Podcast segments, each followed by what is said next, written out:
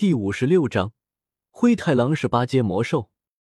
青山城五星国际大酒店，纳兰嫣然和柳玲历经灰太狼一劫，终于来到这里与云韵和古河会师。两人将自己无意辱及平阳侯，从而惹出灰太狼的事说出。云韵和古河对视，一眼均能看出对方眼里的震惊。没想到青山城内居然还有一头六阶魔兽。青青草原，倒是没听说过。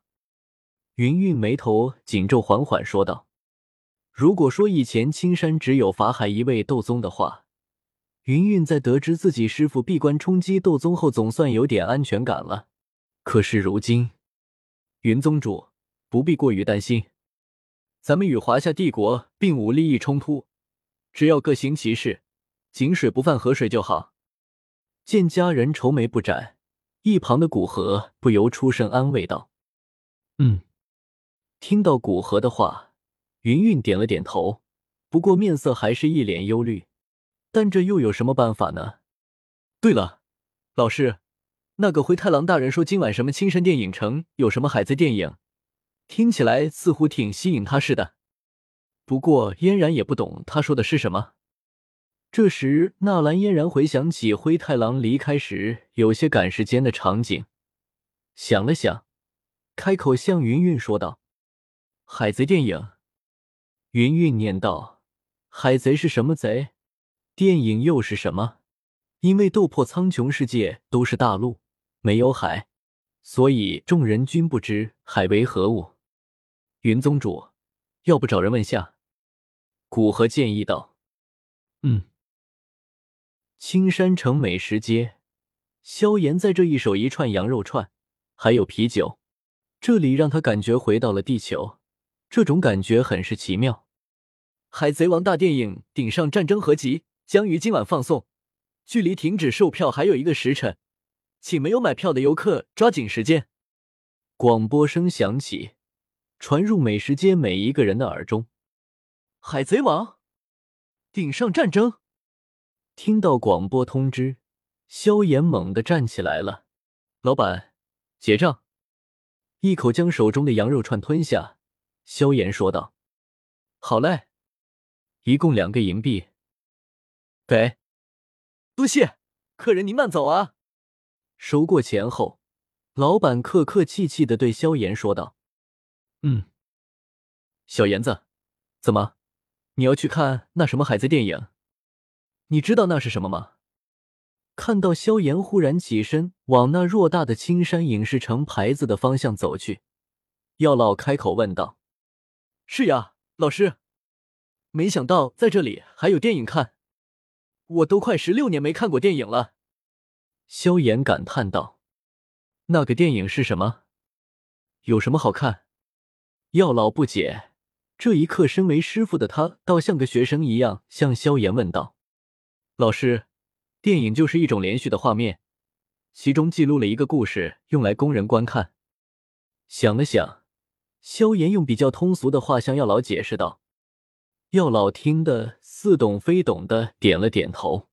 算了，等下去看看就是了。”在萧炎走进影视城后，一位身着绿色青衣的淡雅少女，在两名黑衣人的护卫下，跟着萧炎后面一并走了进去。一个时辰后，萧炎抱着一桶爆米花和一瓶可乐坐在椅子上，静候电影的播放。随着时间的流逝，电影院内的人数越来越多，噪音逐渐增加，热闹的氛围涌动其中。各位，电影即将播放，请各位保持安静。这时，电影院四周的音响发出声音：“嗯，是谁在说话？”在哪里？因为电影院内安置了四个音响，而且大家都不知道音响是什么，所以还以为是什么人躲在某个地方发出声音。灰太狼博士，您请。这时，电影院工作人员亲自将一匹双腿落地行走的矮个子灰狼引进特等座，也就是前排的一张带有茶几的豪华沙发。至于其他人的座位，呵呵，你懂的。嗯，麻烦了。灰太狼点了点头。两脚一蹬，一屁股坐了上来。老师，那人就是灰太狼。看到依旧嚣张出场的灰太狼，电影院的一绝。